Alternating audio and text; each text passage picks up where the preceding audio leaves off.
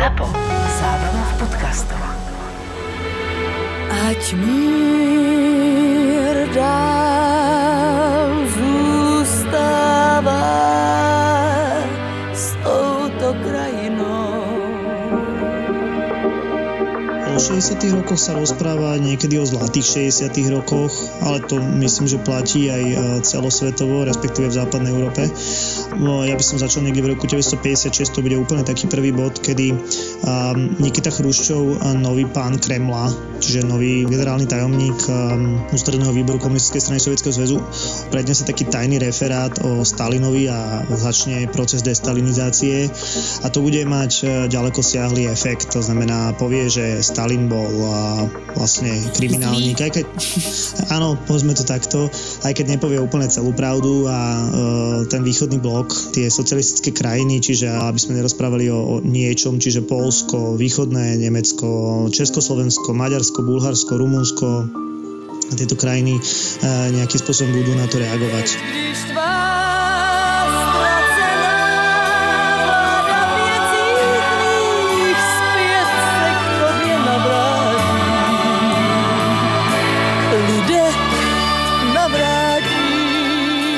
sa to takisto e, stane. Takou veľkou zmenou bude zmena ústavy v roku 1960, e, mm-hmm. kedy vlastne mm, dôjde aj k zmene názvu z Československej republiky na Československú socialistickú republiku. Lebo to všetkých trápilo, hej, že to nemáme v názve. Alebo čo bol Tak dôvod? vtedaj, vtedajšie vedenie strany komunistickej sa rozhodlo, že teda výstavba socializmu je u nás e, úspešne na konci a preto treba aj to dať do názvu a zároveň mm došlo aj k zmene ako takého právneho systému. Takže zmenili sa aj e, vlastne nejaké také podmienky pre podnikanie, napríklad boli úplne e, zrušené živnosti, ale to je tak okrajové. Inak jedna z vecí, ktorá je taká navonok viditeľná, zmenil sa aj československý štátny znak. A napríklad dovtedy e, český lev niesol na prsiach e, ten slovenský dvojkríž e, na trojvrši, tak e, ten dvojkríž úplne zmizol a nahradila ho taká vatra mm. zlatá, ktorá teda ja to považujem a nielen ja za absolútnu dehonestáciu e, slovenských národných symbolov, ale teda utrpel aj ten český lev, lebo prišiel o korunu. Takže um, môžeme... Lebo to bolo príliš buržoázne, že lev nosí korunu? Áno, áno. Hej. A ten dvojkríž bol príliš kresťanský? Áno, presne tak. Mhm. Bol to proste ateistický lev z ľudu, chápem. Áno, áno. Ako po heraldickej stránke to bola absolútna hlúposť, ale to vôbec nemusím riešiť. Mhm, No a teda ako na to reagovala slovenská me- menšina, dá sa povedať, alebo tá slovenská časť obyvateľstva? No na toto zlé cítila sa stále menej cenná e, tá časť, e, môžeme povedať aj slovenských politikov v strane, vôbec e, Slovákov ako takých. A otázka nejakého uznania e, Slovákov ako rovnocenných e, k Čechom, to bude veľmi dôležitá otázka 60. rokov a napokon teda aj roku 68. Ty si predtým spomínala spoločnosť e, v 60. rokoch. V tých 60. rokoch naozaj dôjde k e, pomerne teda veľkým spoločenským zmenám a ten rok 1968, ku ktorému sa priblížime, on tak, on tak predelí celú tú dobu. V porovnaní teda s e, 50 rokmi sa životná úroveň určite zvyšuje.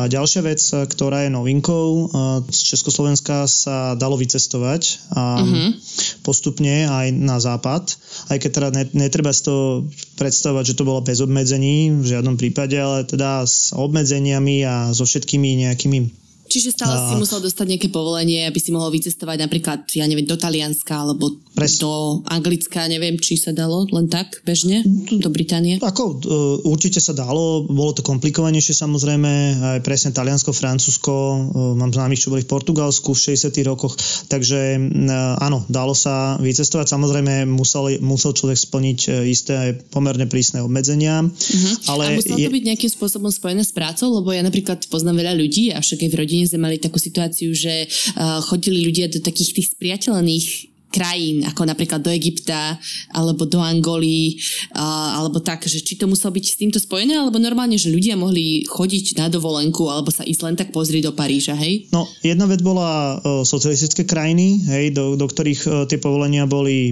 povedzme, povolené skôr, respektíve tie obmedzenia tam boli oveľa menšie. Uh, druhá vec boli práve tieto krajiny, uh, povedzme, rozvojového sveta, kam sa chodievalo za prácou vyslovene, respektíve Československo tam uh, budovať, dajme tomu nejakú vodnú elektráreň alebo nejakú infraštruktúru, tak preto tam títo ľudia išli. A tretia vec bolo ísť vyslovene na západ. Na, naozaj na všetko existovali iné kvóty. Treba povedať, že pred, povedzme, v prvej polovici 60 rokov, v 50 rokoch nič takéto neexistovalo a jediné, čo existovalo, bolo, dajme tomu, ísť e, so športovcami. Ako športovec zo zahraničia, respektíve keď ste mali nejakú reprezentatívnu úlohu. Uh-huh.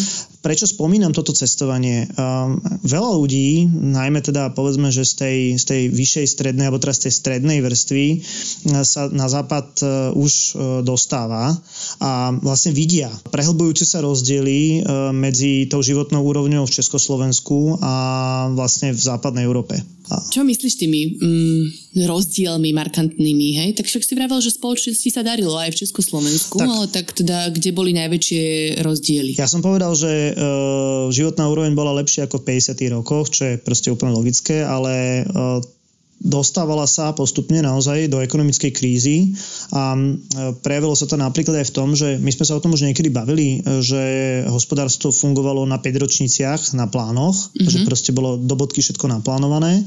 No a musím povedať, že tá tretia 5 ročnica vôbec nebola splnená a, a najmä preto, lebo bola absurdná v číslach, ktoré mala, ktoré mala vykazovať, ale napokon sa ukázalo, že jednoducho tá československá ekonomika začiatkom 60. rokov nestíha. A tým pádom vlastne chýbal nejaký priestor pre spotrebný tovar a to bolo to práve to, čo tí ľudia chceli. Hej, ich životná úroveň stúpla natoľko, že už neboli v nejakej povojnovej kríze. Uh-huh, už ne, ne, ne, nemysleli na prežitie a kam sa skrýť a čo jesť, alebo teda Áno, hej. čo základné jesť. Áno, hej, že proste tie 50. roky boli ešte také krízové, začal to v tých 60. rokov už sa dostávajú na ten level, že už by proste chceli niečo viac, už by chceli vlastniť nejaké televíziu, nejaké auto a podobne a bol naozaj pomerne problém e, s týmto spotrebným tovarom a e, to neskôr e, naozaj otvára otázku nejakej ekonomickej reformy. Takže Môžeme povedať, že na, na, na pozadí tohto všetkého, um, na pozadí práve tej ekonomiky sa začnú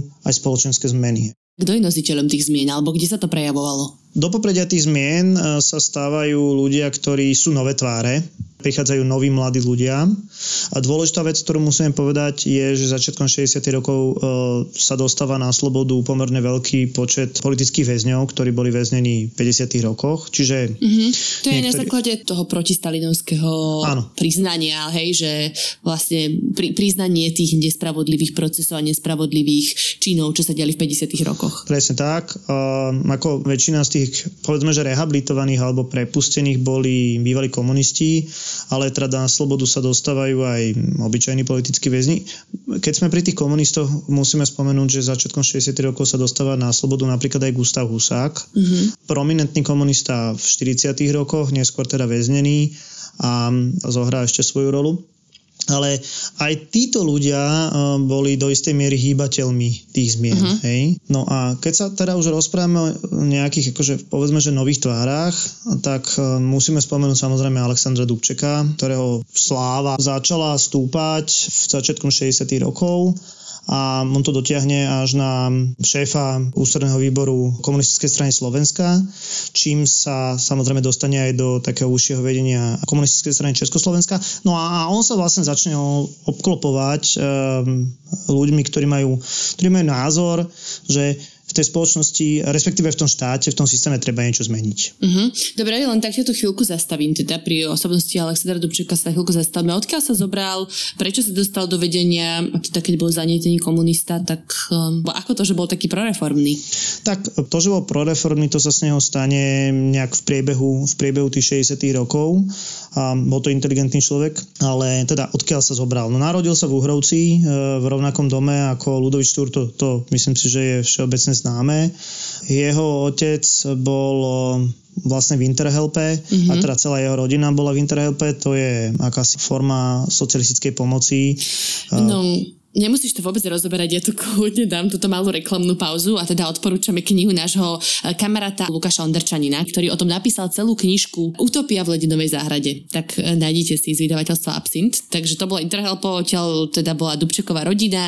A anyway, Alexander Dubček sa vrátil do Československa a teda dostal sa do vysokej politiky.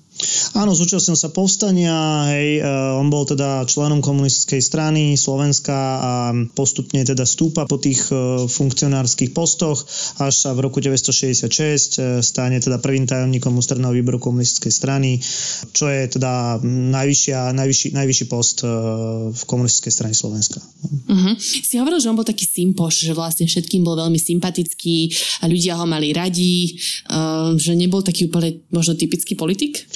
A bol iný politik ako tie predošlé tváre, e, povedzme v 60. rokov alebo 50. rokoch. To sa samozrejme prejaví najmä v tom roku 1968 a naozaj mal blízko k ľuďom a aj, e, aj sa to potom uh, prejavilo. Dříve než na louce rozkvete voňavé kvíř.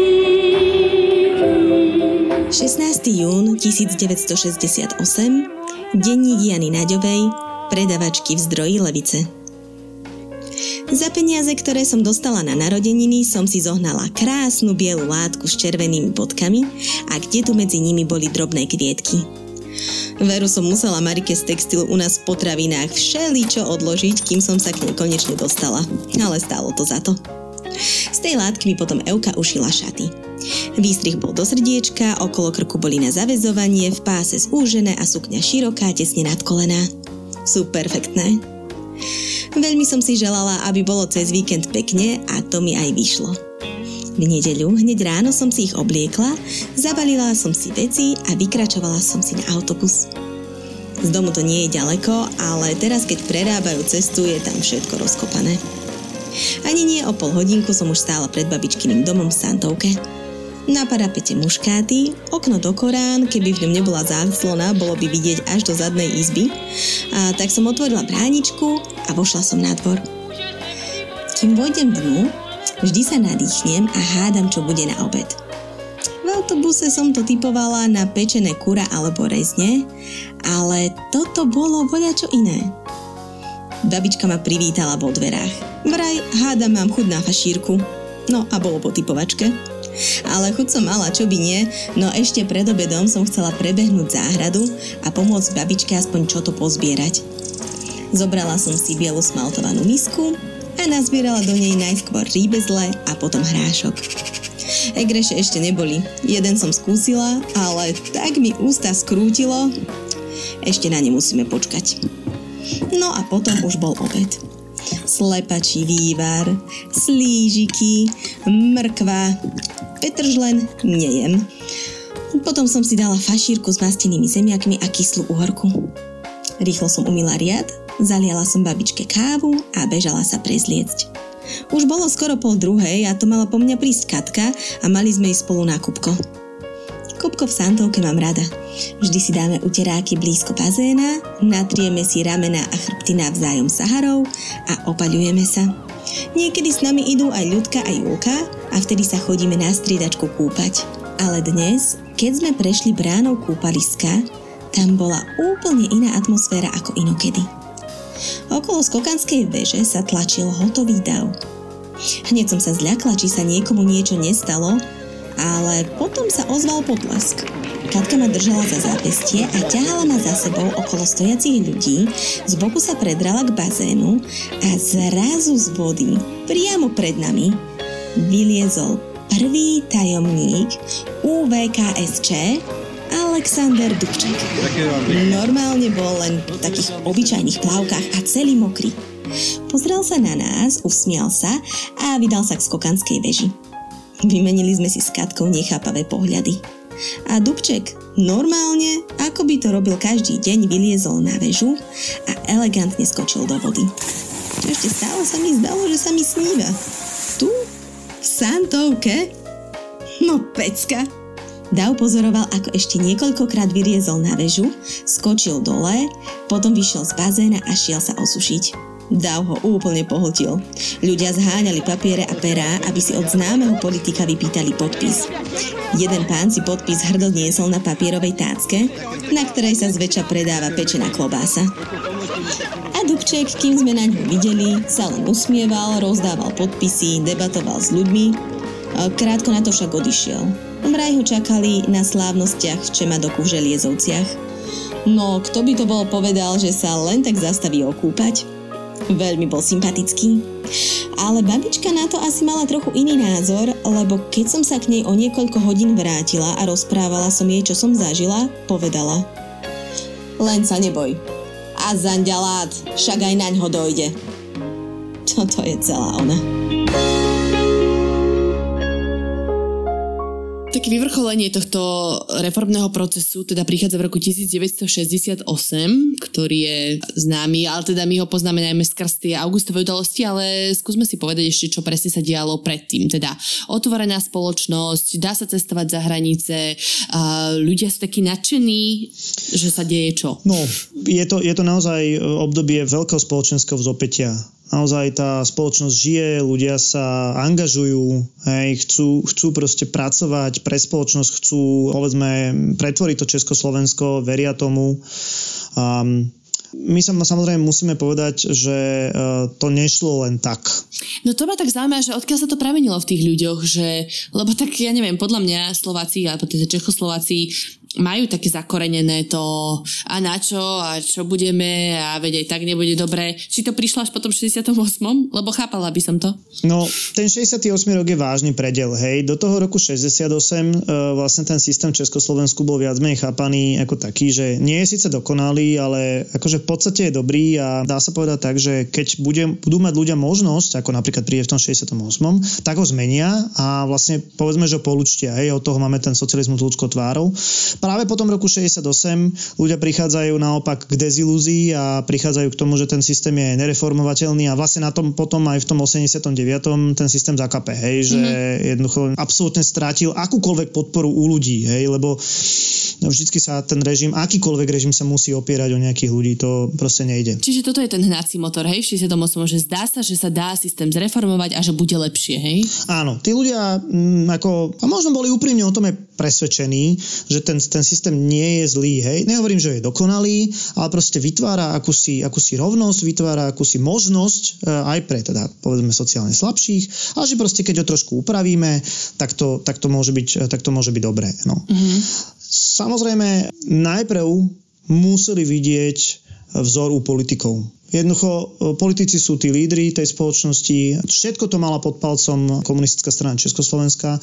Napriek rôznym zmenám od začiatku do konec to bude mať vlastne pevne v rukách hej, komunistická strana. Áno, že nebola to nejaká revolúcia, že by sa vymklo spod kontroly, áno, hej? Áno, áno. Okay, Nebol, nebola to mm-hmm. proste akože uh, iniciatíva z nejakého teraz hnutia, že mm, príde niekto tretí. Chápem. No, musíme si tu nejak vymedziť strany, ešte v roku, povedzme, v 67 máme Dubček a ľudia, ktorí sú, povedzme, jeho strana, proreformný a vtedajší šéf komunistickej strany, alebo teda prvý tajomník komunistickej strany Československa, zároveň prezident a človek, ktorý má viaceré funkcie, Antonín Novotný. Hej, na, na začiatku tu máme tieto dve strany, medzi ktorými je konflikt. Ten konflikt vlastne bude kulminovať začiatkom roku 1968 Novotný ako konzervatívec e, bude rátať s nejakou podporou e, Sovietskeho zväzu, konkrétne teda Leonida Brežneva, vtedajšieho pána Kremlu, ale tá podpora nepríde a práve Antonín Novotný bude odstránený z toho postu. Mm-hmm. Um, a on bol práve, že naopak uh, naproti Dubčekovi taký nepopulárny, že? Uh, akože nesympatický a teda pokiaľ viem, tak najmä u slovenskej časti obyvateľstva bol veľmi nepopulárny, lebo sa netajil tým, že nemá rád Slovákov. Áno, uh, Slovákov uh, pri viacerých príležitostiach obvinil z nacionalizmu a áno, netajil sa tým teda, že Slovákov nemá rád, takže u tejto časti spoločnosti to vyslovene Eh, bolo namierené voči nemu. Práve Dubček Novotného nahradí eh, na poste teda šéfa strany. Takéto zmeny sa udiali v komunistickej strane a v podstate ľudia o tom častokrát sa dozvedeli len tak leda bolo. Ale e, naozaj e, v tomto prípade je to iné, pretože Dubček a jeho ľudia začínajú meniť jazyk, ktorým komunikujú na vonok a začínajú proste ukazovať naozaj to môžeme nazvať tú, tú ľudskú tvár. A to je možno taký ten príbeh, ja, my sme sa o tom bavili práve z tých pelíšok, keď ten otec Kodet ukazuje tej, tej jeho manželke v novinách, alebo myslím, že ona to ukazuje jemu v novinách ministrov, či, či proste funkcionárov, ako cvičia so švihadlom a tak ďalej. To bola vec, ktorá mm, tam, tam podľa mňa bola tak na vykreslenie situácie, ale je to proste úplne nový spôsob komunikácie. To sa proste deje E, už krátko, na začiatku roku 68. Vytvára sa samozrejme nová vláda, v nej sa e, objavujú úplne nové tváre. Čo je dôležité, tak jedna z prvých vecí, ktorá sa stane, bude zrušená cenzúra. Mm-hmm. Tak to, to je vec, ktorá má nedosiahle proste následky, tým pádom, že sa necenzuruje, sa otvárajú témy, ktoré proste dovtedy sa vôbec neriešili a to je totálna pandorína skrinka, ktorú keď otvoríš, tak, tak Nie vlastne začneš späť. riešiť. Nie je cesty späť. Naozaj, že nebolo cesty späť, aj keď to si v tom čase nikto ešte nevedomoval, hej, začneš riešiť, čo Češi Slováci, veď Češi e, sú ekonomicky silnejší a Slováci ťahajú za kratší koniec, otvoríš otázku církvy na napríklad, otázku celkovej slobody, otázku cestovania, otázku proste nejakých spoločenských hodnot, otázku Milana Rastislava Štefánika, ktorá bola zakázaná a tak ďalej a tak ďalej. Uh-huh. A teraz otváraš Čiže... to kde, na akej platforme? Že v médiách sa to pretriasa, alebo... Ľudia začínajú o tom písať a naozaj, keď si otvoríš noviny e, po povedzme marci 1968, tak sa zrazu objavujú témy, o ktorých sa 20 rokov nepísalo. Hej? Takže uh-huh. v apríli 1968 bude prijatý tzv. akčný program. To bude vlastne program vlády a to je to základné, o ktoré sa sa treba oprieť. Tam bude povedané, že má byť sloboda cestovania, že má, má dojsť k hospodárskej reforme, že má byť nový volebný zákon.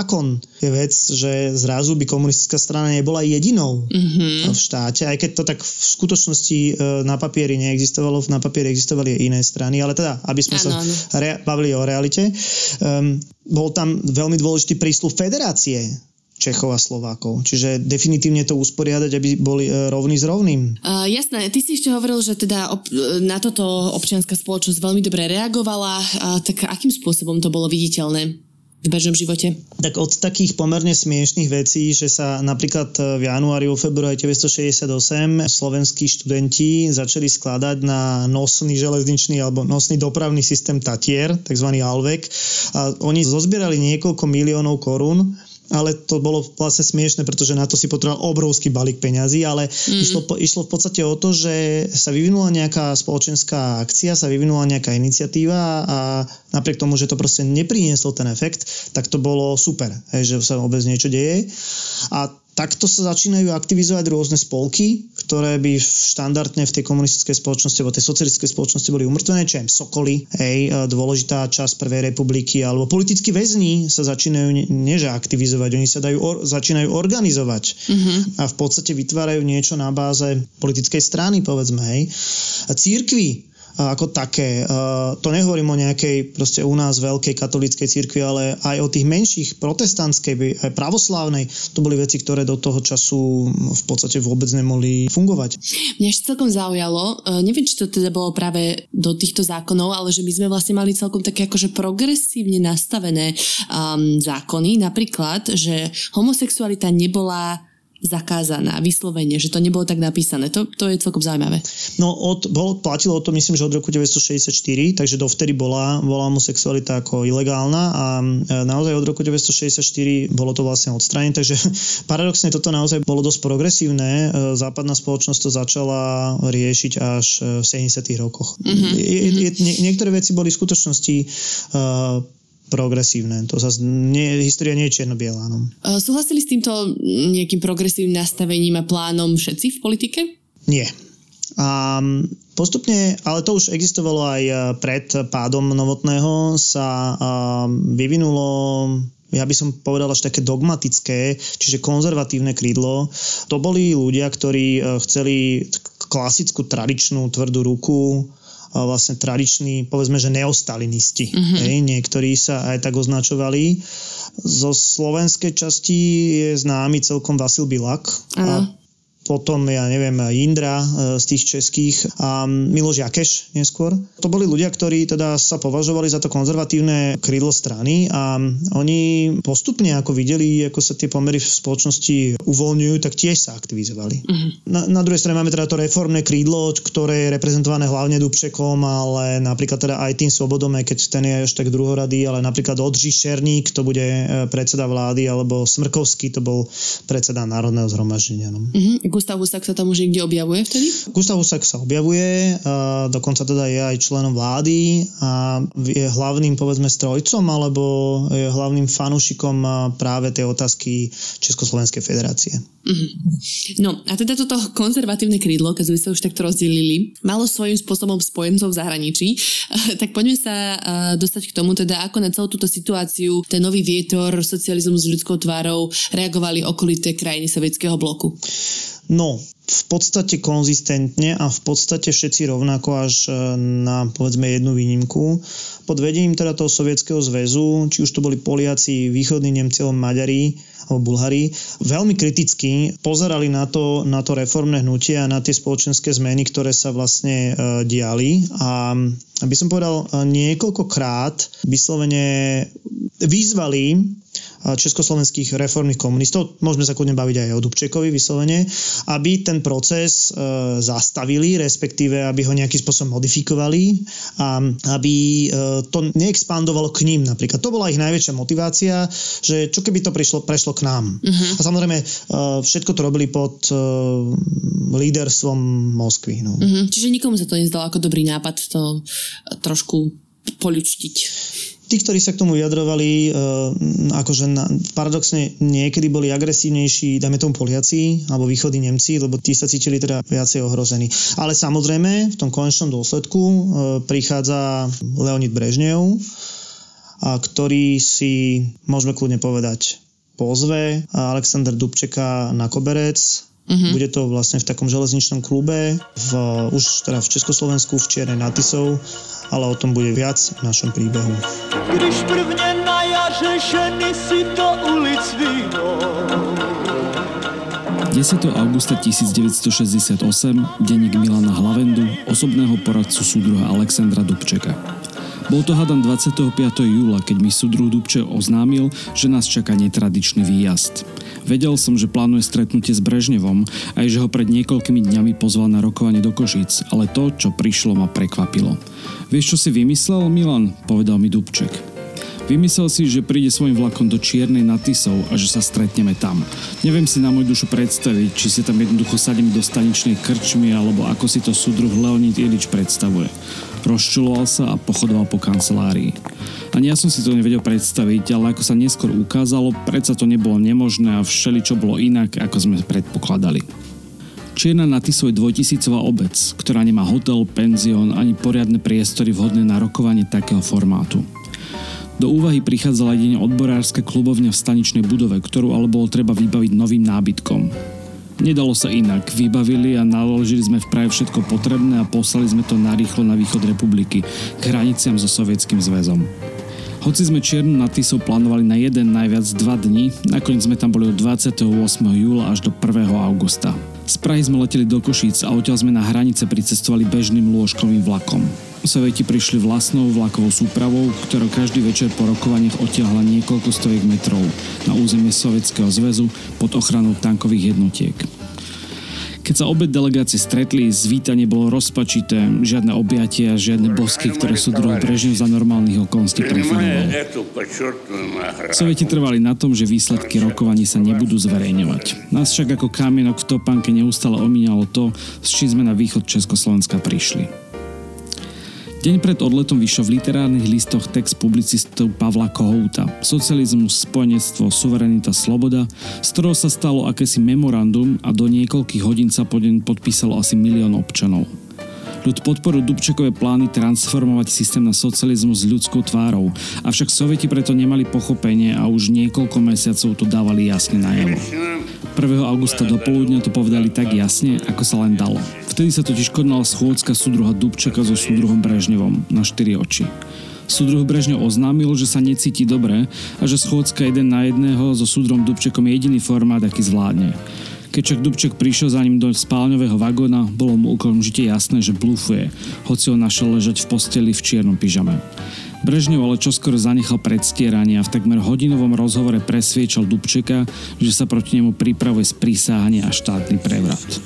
Vaky, ja budu Tvrdil, že o tom svedčia odhalené ukryty zbraní, ktoré sa krátko pred schôdzou našli na viacerých miestach. Všetci sme však dobre vedeli, že samopaly boli síce americké, ale mazací olej bol sovietsky. Povrávalo sa, že za tým KGB.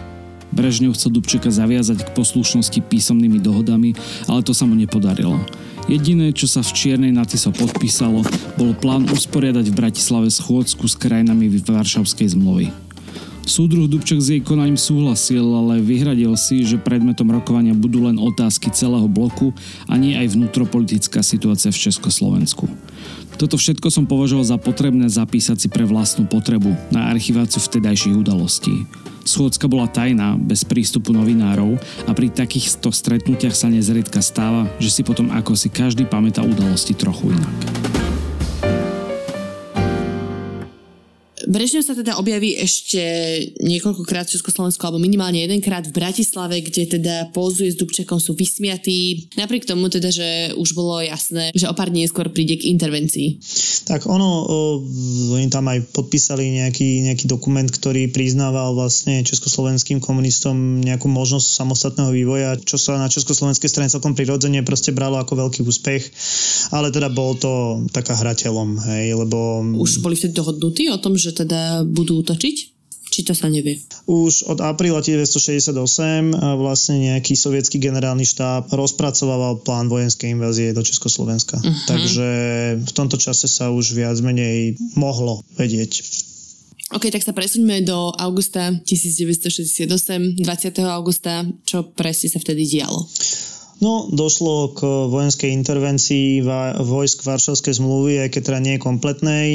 Rumúni odmietli sa tejto invázie zúčastniť. Teda išli... No, tak si ich zopakujeme, tak to bola presne to Varšavská čiže, zmluva. Čiže, čiže išlo o vojska teda NDR, Nemeckej demokratickej republiky, Polska, Maďarska, e, v prvom rade teda Sovietskeho zväzu, Bulharska, hej. A bude to veľmi rýchla operácia, kedy teda v noci z 20. na 21. budú obsadené prakticky zo všetkých strán všetky dôležité strategické body. Československá ľudová armáda sa nebude brániť, respektíve keď dôjde k incidentom, tak to bude vyslovene e, ojedinelé. Vieš povedať, koľko asi vojakov, alebo teda aké, na ľudskú silu, že koľko vojakov vstúpilo na územie Československa? Hovorí sa asi o pol milióne vojakov, asi 6300 tankov, do tisícky lietadiel, hej, čiže uh, bola to pomerne veľká, v, naozaj veľká sila, uh-huh. ktorá dokázala, a to Československo nebolo až také veľké, hej, takže uh-huh. uh, toto bola adekvátna sila, no. No mňa to práve zaujalo v porovnaní s tými číslami, hej, keď si teraz zoberieš situáciu na Ukrajine, že tam bolo okolo 100 tisíc, 120 tisíc ruských vojakov, ktorí boli uh-huh. pripravení uh, teda na hraniciach pred uh, inváziou a tak vlastne mi to číslo prišlo veľmi brutálne. Ukrajina je o dosť väčšia ako Československo. Um, tak mi to vlastne prišlo naozaj, že masívna sila, masívne veľký útok na Československo, že vlastne asi nebola šanca nejako sa brániť. Ani by, tak šanca, no vojenskí historici toto uh, intenzívne uh, sledujú, e, ale treba povedať, že viaceré dokumenty ešte nie sú otajnené, ale teda to bolo to urobené naozaj precízne a opakujem, až na menšie incidenty s Československou armádou, teda to ne, nebol žiadny problém. Uh-huh. A na druhý deň sa ľudia proste prebudia do, do rána, kedy sú v uliciach e, tanky a veľmi rýchlo im dojde, čo sa stalo že všetken ten reformný proces, všetky tie články v novinách a nejaké verejné zbierky a, a rozpravy boli vlastne len ilúzia a že jednoducho tá invázia to, to celé stopla Samozrejme, ľudia sú naivní a, a snažili sa nejakým spôsobom voči tomu vystupovať, ale čo môže človek proti tankom? Ano. Môže tak hádzať kamene. To môže je, písať je to nápisy. taká veľmi silná fotografia práve spred Univerzity Komenského na Šafárikov na meste v Bratislave ako jeden muž teda drží takú odhalenú košelu, stojí ano. pred tankom. A tak ja mám pocit, že to veľmi ako tak znázorňuje celú tú situáciu, hej, že... Áno, áno. Ja som to videl vo viacerých zahraničných učebniciach, kde bolo napísané, že Praha 1968, ale to je vedľajšie. Um, no áno, tá, tá fotografia uh, je, je samozrejme silná, je to také momentum, aj keď má za sebou vlastné pozadie. Mm-hmm. Samozrejme nás zaujímajú tie protesty tých ľudí, oni budú trvať pomerne krátko, v podstate týždeň. Najmä v Prahe sa budú snažiť uh, ľudia robiť nejaké barikády, kde tu zapali nejaký tank, ale v podstate to uh, nejaký veľký efekt nebude mať. Nešťastnou náhodou, povedzme, po stretoch s, tých, s tými vojakmi zomrie asi 140 ľudí a asi možno 500 ľudí bude zranených. Ako má, má aj obete okupácia. No a čo sa týka vedenia e, strany, no tak tá bude prakticky celá e, odvlečená do Moskvy Dubček nevedno kam a, a bude samozrejme na nich v Moskve vytváraný obrovský nátlak na to, aby schválili túto intervenciu, aby podpísali nejaký protokol. Mm-hmm, aby to by... legitimizovali, že vlastne aj. oni si žiadali o takú pomoc, hej?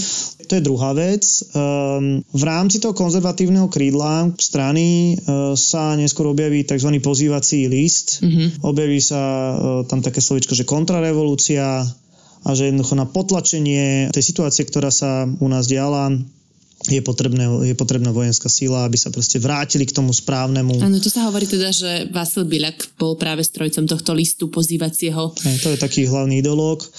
A ďalšia vec, ďalší rozmer, Československo, alebo teda Československá reprezentácia, myslím, tá politická reprezentácia sa zaviazala, že Sovieti ostanú natrvalo vlastne na našom území. Ono to bolo dôležité aj z hľadiska nejakého boiska studenej vojny, keďže vlastne na západných českých hraniciach už bolo Nemecko, tak rozmiestnenie sovietských vojsk u nás malo v rámci nejakej studenej vojny význam. Takže... Jasné. Aké to teda malo dôsledky, také dlhodobejšie teraz myslím, hej, že nehovorím o tých krátkodobých protestoch a vôbec tankoch v uliciach, ale teda čo sa dialo v spoločnosti? No, hranice ešte ostali na chvíľu otvorené, aby sme hm, povedali na pár mesiacov. Mnoho ľudí si uvedomilo, že vlastne v tejto dezilúzii žiť nebudú a emigrovali. Naozaj sa 10 tisíce ľudí rozhodlo dobrovoľne opustiť štát a ja si myslím, že na Slovensku je málo rodín, ktorí by nemali nejakého emigranta. Uh-huh. Či už to bolo proste do Ameriky alebo, alebo do západnej Európy. Uh-huh. A môžeme k tomu dodať, že práve takéto rodiny potom neskôr ešte boli prenasledované, perzvekované. Často sa tie rodiny dlhé 10 ročia nevideli mm, medzi sebou, nemali žiadne spojenie, bolo to veľmi náročné. Áno, ako dajme tomu, že nejaká možnosť ďalšieho vycestovania rodiny emigranta, to bolo veľmi komplikované. V budúcnosti samozrejme v tých 70 80 rokoch, takže áno, to je jedna rovina, druhá rovina, no asi jediným takým pozitívnym výsledkom roku 1968 bude vlastne zákon o Československej federácii, uh-huh. ktorý napokon prijatý bude. V oktobri 1968 bude teda reálne vytvorená Československá socialistická republika, ktorá bude zložená z Českej socialistickej republiky a Slovenskej socialistickej republiky, čiže na papieri bude to federácia Musíme však povedať, že v takých skutočných funkčných veciach tá federácia vôbec nefungovala. Uh-huh. A Leo dostal naspäť korunku a dvojkríž do znaku, alebo ostala faklička? Nie, nie, nie, nie. nie. Nič také sa nestalo, ostalo ten socialistický znak, ostal až do roku 1990 de facto. No. Jasné. Kto sa dostal do vedenia politického? Jasné, že muselo dojsť k politickým zmenám. To mm, tiež chcelo chvíľku času. Spomínaný Gustav Husák sa na tých moskovských rokovaniach e, Brežnevovi zapačil natoľko, že si ho vyhliadol ako nástupcu Alexandra Dubčeka. Alexander Dubček e, samozrejme celkom prirodzene ako hlavná tvár toho reformného procesu musí z vedenia strany odísť uh-huh. a práve Gustav Husák ho vlastne nahradí. Uh-huh. No ale tak počkaj, tak Husák bol z toho proreformného krídla, tak to im nevadilo? Husák bol ten človek, ktorý reálne prevrátil kabát a vlastne stal sa z neho naozaj z človeka, ktorý bol pomerne populárny. Aj na Slovensku sa stal človek, ktorý e, bol naozaj dosť nenavidený v tej svojej dobe a stal sa hlavnou tvárou tzv. normalizácie. Hej. Uh-huh. A my sme to už niekedy inokedy roz, rozoberali, ale to je práve to, že teda komunisti mali takú snahu nazývať e, nejaký stav vecí nejakými pomenovaniami, no a normalizácia bola ako keby návrat k normálu. Samozrejme o žiadnej okupácii sa nehovorilo, hovorilo sa o tzv. bratskej pomoci vojsk Varšavskej zmluvy. K tej celej situácii v spoločnosti, ktorá nastala, k tej dezilúzii a teda naozaj veľkému sklamaniu v spoločnosti um, sa viaže jeden veľmi dôležitý príbeh a to je príbeh Jana Palacha, ktorý sa na protest tomuto všetkému rozhodol ukončiť svoj život tým, že sa upálil.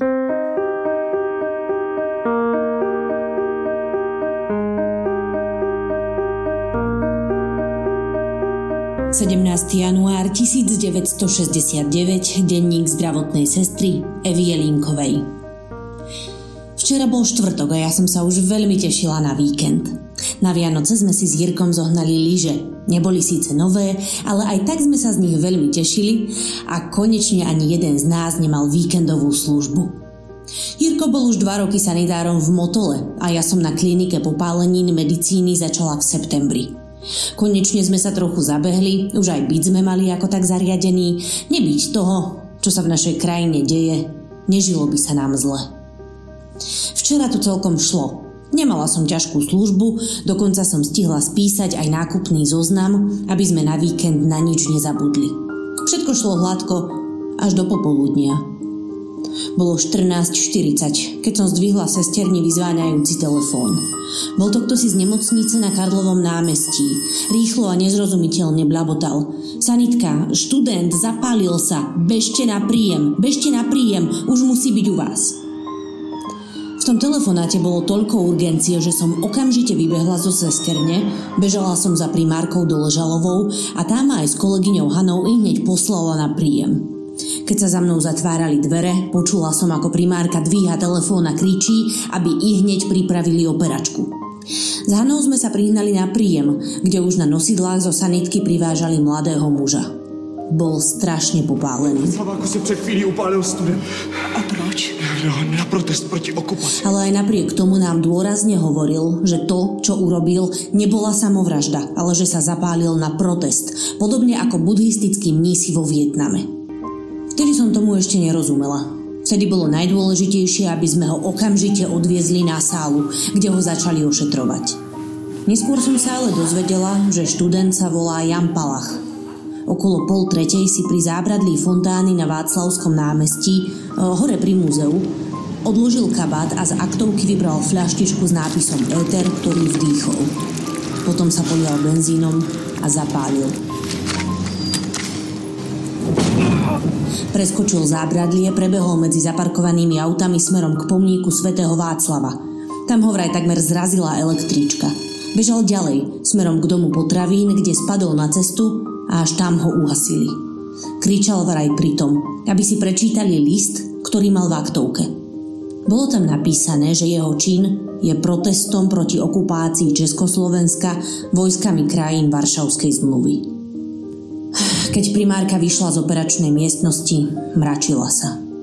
Zavrela sa do lekárskej izby, ale potom si nás všetky nechala zavolať a povedala nám, že nechá uzavrieť kliniku, do ktorej sa už vtedy dobíjali novinári a že Palah má popáleniny druhého a tretieho stupňa na 85% tela. Všetky sme vedeli, čo to znamená. Nebol to stav zlúčiteľný so životom. Palach však žil – a žil aj v piatok, keď k nemu prišli matka s bratom. Strašne to nimi otriaslo, museli sme ich potom odviezť na psychiatriu. V piatok slúžila doktorka Zdenka Kunčíková. Palachov stav bol kritický, on však chcel s niekým hovoriť. Keď sa mu teda trochu polepšilo, zobrala doktorka magnetofón a šla sa s ním porozprávať. Proč ses to udělal? Vzbudit lidi. Vzbudit lidi si chtěl a vyjádřit nesouhlas s tím, co se děje. A je vás víc. Povedal jej, že na to, aby sa zapálil, potreboval zlosť. Odvolával sa tiež na odkaz Jana Husa. Konec koncov Hus tiež umrel na hranici, hovoril. Zopakoval v ňom požiadavky zo svojho listu, ktorý našli v aktovke na Václaváku. Že bude zrušená cenzúra. A co ešte? Bolo to zrušenie cenzúry a zákaz rozširovania správ, ktoré vychádzali od konca augusta 1968 ako tlačovina okupačných vojsk. Žiadal, aby ľudia začali na podporu týchto požiadaviek časovo neobmedzený štrajk. Pokiaľ by neboli požiadavky do 21. januára 1969 splnené, mali vzplanúť ďalšie živé pochodne. Zdôraznil, že svojim činom chcel prebudiť ľudí. Nenazval ho samovraždou, ale akciou. Aký statočný mladý muž. Vraj študuje históriu na Filozofickej fakulte na Karlovke. Už nemám veľa času písať, o chvíľu pre mňa príde Jirko, potom ideme nakúpiť a vyrážame. Ale na Jana budem myslieť celý víkend. Viem, aké mizivé sú šance, ale priala by som si, aby to prežil. No aj to, aby sa jeho želanie, za ktoré tak odvážne bojuje, наполнила. Objavili sa po roku 68, respektíve 69 ešte nejaké náznaky odporu alebo náznaky protestov proti okupácii, pretože um, teda neviem, či ste už spomenul, vlastne vojaci Varsovskej zmluvy stále ostali na území Československa až do 89. Áno, e, konkrétne teda ostali sovieti, samozrejme nie, že všetky, vojska všetkých e, členských krajín Varšavskej zmluvy, ale teda vojska uh, Sovietskeho zväzu. Sa týka tých nepokojov, no sú známe tzv. hokejové nepokoje 1960 99, kedy teda po majstrovstva sveta v hokeji, ale respektíve po hokejovom zápase Československa so Sovietským zväzom dojde k, teda k pomerne um, ako masovým protestom mm-hmm. proti okupácii, ale už tu teda dojde k pomerne brutálnemu zákroku. Podobne aj pri prvom výročí okupácie v auguste 1969 takisto už, už dojde teda k brutálnym zákrokom policie, vojska, samotná armáda Československa sa už postaví proti demonstrantom, takže tam už sa moc e, nedalo. Mm-hmm. Ja ešte dodám k tomu sovietskému vojsku, ktoré ostalo na území Československa, tak to boli tiež tisíce vojakov, o ktoré sa štát ako Československá federácia musela starať, čo samozrejme boli výdavky naviac, čo teda e, zdecimovanému hospodárstvu tiež asi moc nepomáhalo. OK, ďakujem za taktné močanie, ale k tomu či ten svedčí, mala som pravdu. Um, poďme na popkultúrne odkazy. Už sme naznačili samozrejme pelišky, podľa mňa najlepší vianočný film, ale teda akože e, nie len kvôli Vianociam, ale samozrejme kvôli tomu odkazu, ktorý nesie. Je to samozrejme presne nasadené do tých 60 rokov. Aj celá tá atmosféra, hudba, mládež, spoločnosť, je to tam strašne pekne vykreslené. Je to extrémne vtipné a proste milujem ten film, skvelý. takže to by som odporúčala ja, Juraj. Tak ja budem odbornejší. Ja musím spomenúť historika takého naozaj najväčšieho odborníka na československé vzťahy, Jana Rychlika. On má veľa kníh o Československu, ale aj Prvej republike a tak ďalej a nie tak dávno mu vyšla knižka, že Československo v období socializmu a podľa mňa je to, je to veľmi dobre napísané, takže všetky tie dôležité veci tam rozoberá. Mm-hmm. A potom je taký historik, ktorý sa volá, že Karel Kaplan, tak ten sa tejto veci, no, český historik, ktorý sa tomu venoval vo veľkej miere. A poďme k takým tým um, ďalším veciam. O Palachovom upálení a celej tej udalosti hovoril taký seriál HBO Hořící cash. Myslím, že to je trilógia ináč. Neviem, či seriál. Trilógia to bola. OK. Ďalej film Dubček. Um, podstate životopisný film, alebo teda film o Aleksandrovi Dubčekovi. Uh-huh. Teraz nedávno vyšiel 2018, myslím, že? Aj. Pri príležitosti výročia okupácie. Áno. No ja mám ďalej film Občanský prúkaz, samozrejme. No, Ďalší skvelý film so absolútne skvelou hudbou. A je to skôr o 70 rokoch, teda, že čo sa dialo vlastne uh, po okupácii. No a ty to síce asi nemáš úplne rád, ale ja som v minulosti mala veľmi rada muzikál Rebelové, ktorý tiež vykresluje tú atmosféru pozitívnu, nejakú nádej 60 rokov a potom teda emigráciu. A je to samozrejme doplnené skvelými pesničkami. Jedna vec, ktorá ma teraz napadla a, a aj sme sa o tom trošku rozprávali, že e, v rámci toho kultúrneho mm, uvoľnenia vzniklo aj pomerne dosť veľa kvalitných filmov a ktoré sa potom e, zavreli do trezoru ako doslova. To mm-hmm. znamená, že nebol, nechcem povedať, že boli zakázané. One to boli aj nielen filmy, ale aj hudba. Mm-hmm. Je, jednoznačná hymna toho roku 968 bola teda modlitba pro Martu od Marty Kubišovej, v ktorej teda sa komunisti spoznali. Takže to, to je taká vec, ktorá mne osobne mám zimom riavky pri tom. Mm-hmm. Ktorá sa potom teda preniesla aj do revolúcie v 89. To už tak expoznám. Dobrý deň, som doktor Svetozár Droba, forenzný psychiatr a poradná časť podcastu Vražedné psyché. Už niekoľkokrát ste nám ukázali, že milujete naše mrazivé krimi eventy s podcastami Vražedné psyché a Profil zločinu. A to nie je všetko. Jeden príbeh, dve miesta. Poprad a Prešov. Už 23. augusta v Popradskom kine Tatran a 24. augusta v Prešovskom Čiernom Orlovi si užijete mrazivý krimi večer s profilom zločinu Kristýny Kevešovej a vražedným psyché. Vstupenky na zapotur.sk Ďakujem. Zapo.